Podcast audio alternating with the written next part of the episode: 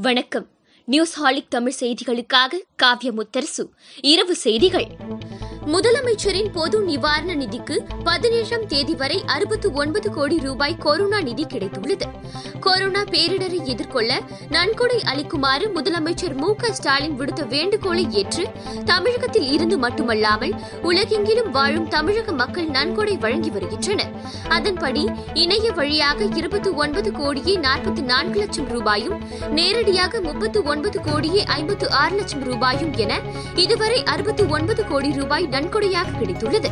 இதிலிருந்து இருபத்தி ஐந்து கோடி ரூபாயை அரசு மருத்துவமனைகளுக்கு ரெம்டெசிவிர் மற்றும் உயிர்காக்கும் மருந்துகள் வாங்கவும் வெளி மாநிலங்களில் இருந்து ரயில் மூலம் ஆக்ஸிஜன் மற்றும் கண்டெய்னர்கள் கொண்டு வருவதற்கு இருபத்தி ஐந்து கோடி ரூபாயும் ஒதுக்க முதலமைச்சர் மு க ஸ்டாலின் உத்தரவிட்டுள்ளார்.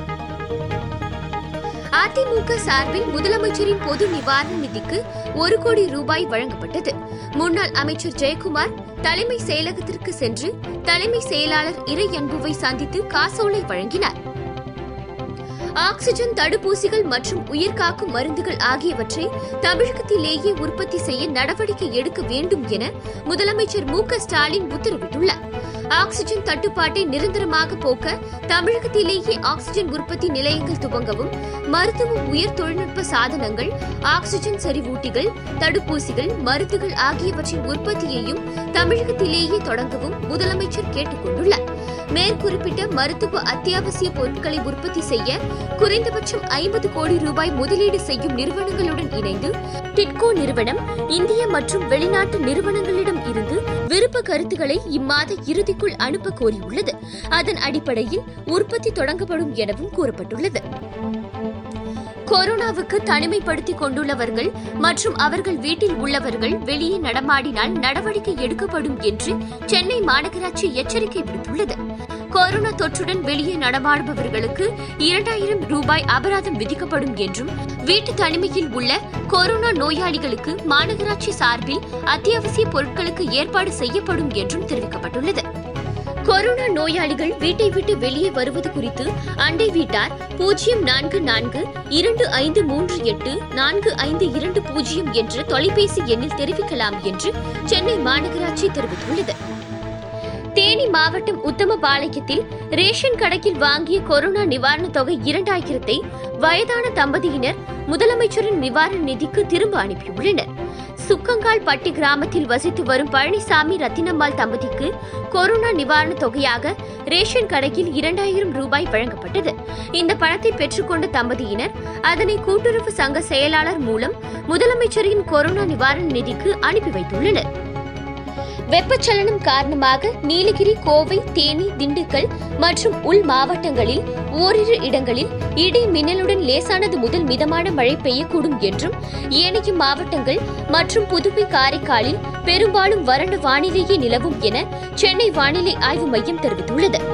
நாளை முதல் இருபத்தி இரண்டாம் தேதி வரை வடக்கு உள் மாவட்டங்கள் மற்றும் வட கடலோர மாவட்டங்களில் லேசான மழை பெய்யக்கூடும் என்றும் ஏனைய மாவட்டங்களில் பெரும்பாலும் வறண்ட வானிலையே நிலவும் எனவும் சென்னையில் அடுத்த நாற்பத்தி எட்டு மணி நேரத்திற்கு வானம் ஓரளவு மேகமூட்டத்துடன் காணப்படும் என்றும் நகரின் ஒரு சில இடங்களில் லேசான மழை பெய்யக்கூடும் என்றும் வானிலை ஆய்வு மையம் தெரிவித்துள்ளது.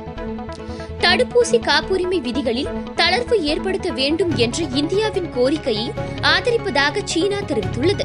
வளரும் நாடுகளின் மக்கள் அனைவருக்கும் தடுப்பூசி எளிதாக கிடைக்க வேண்டுமானால் அதன் காப்புரிமை மீது தற்காலிக தளர்வுகளை அளிக்க வேண்டும் என கடந்த அக்டோபரில் உலக வர்த்தக அமைப்பிடம் இந்தியாவும் தென்னாப்பிரிக்காவும் கேட்டுக்கொண்டன. அதற்கு அமெரிக்காவும் ஆதரவு தெரிவித்துள்ள நிலையில் இப்போது சீனாவும் இந்தியாவின் பெயரை நேரடியாக குறிப்பிடாமல் ஆதரவு வழங்கியுள்ளது. சிங்கப்பூரில் கண்டுபிடிக்கப்பட்டுள்ள புதிய மரபணு மாற்ற வைரஸால் இந்தியாவில் கொரோனாவின் மூன்றாவது அலை வீசக்கூடும் என டெல்லி முதலமைச்சர் கெஜ்ரிவால் மத்திய அரசை எச்சரித்துள்ளார். இந்த மூன்றாவது அலை குழந்தைகளுக்கும் சிறார்களுக்கும் மிகவும் ஆபத்தாக இருக்கும் என்பதால் சிங்கப்பூருக்கான விமான சேவையை உடனடியாக ரத்து செய்யுமாறு அவர் மத்திய அரசை வலியுறுத்தியிருக்கிறார். கேரளாவில் கொரோனா கட்டுப்பாட்டை சிறப்பாக கையாண்டார் என்று பாராட்டப்பட்ட சுகாதார அமைச்சர் கே கே சைலஜாவுக்கு பினராயி விஜயனின் புதிய அமைச்சரவையில் இடம் வழங்கப்படாதது பலருக்கு அதிர்ச்சியை ஏற்படுத்தியுள்ளது. ஆசிரியையாக இருந்து அரசியல்வாதியாக மாறிய சைலஜா கொரோனா முதல் அலை மட்டுமின்றி கேரளாவில் நிஃபா வைரஸ் தொற்றை கட்டுப்படுத்துவதிலும் முக்கிய பங்காற்றினர். கொரோனா இரண்டாவது அலை மிகவும் தீவிரமாக வீசும் இந்த நெருக்கடியான நேரத்தில் அனுபவம் பெற்ற கே கே சைலஜாவுக்கு மீண்டும் அமைச்சர் பொறுப்பு வழங்கப்படாததை சமூக தளங்களில் பலரும் விமர்சித்துள்ளனர். ஆனால் புதியவர்கள் மட்டுமே அமைச்சர்களாக வேண்டும் என்பது கட்சியின் கொள்கை எனவும் பினராயி விஜயனுக்கு மட்டுமே விதிவிலக்கு அளிக்கப்பட்டுள்ளது எனவும் மார்க்சிஸ்ட் கட்சி தெரிவித்துள்ளது. இந்தியாவில் முதலில் கண்டுபிடிக்கப்பட்ட மரபணு மாற்ற கொரோனா வைரஸ்களின் தாக்குதலில் இருந்து ஃபைசர் மாடர்னா தடுப்பூசிகள் பாதுகாப்பை அளிக்கும் என ஆராய்ச்சியாளர்கள் தெரிவித்துள்ளனர். இத்துடன் இந்த செய்தி தொகுப்பு நிறைவடைந்தது. நன்றி வணக்கம்.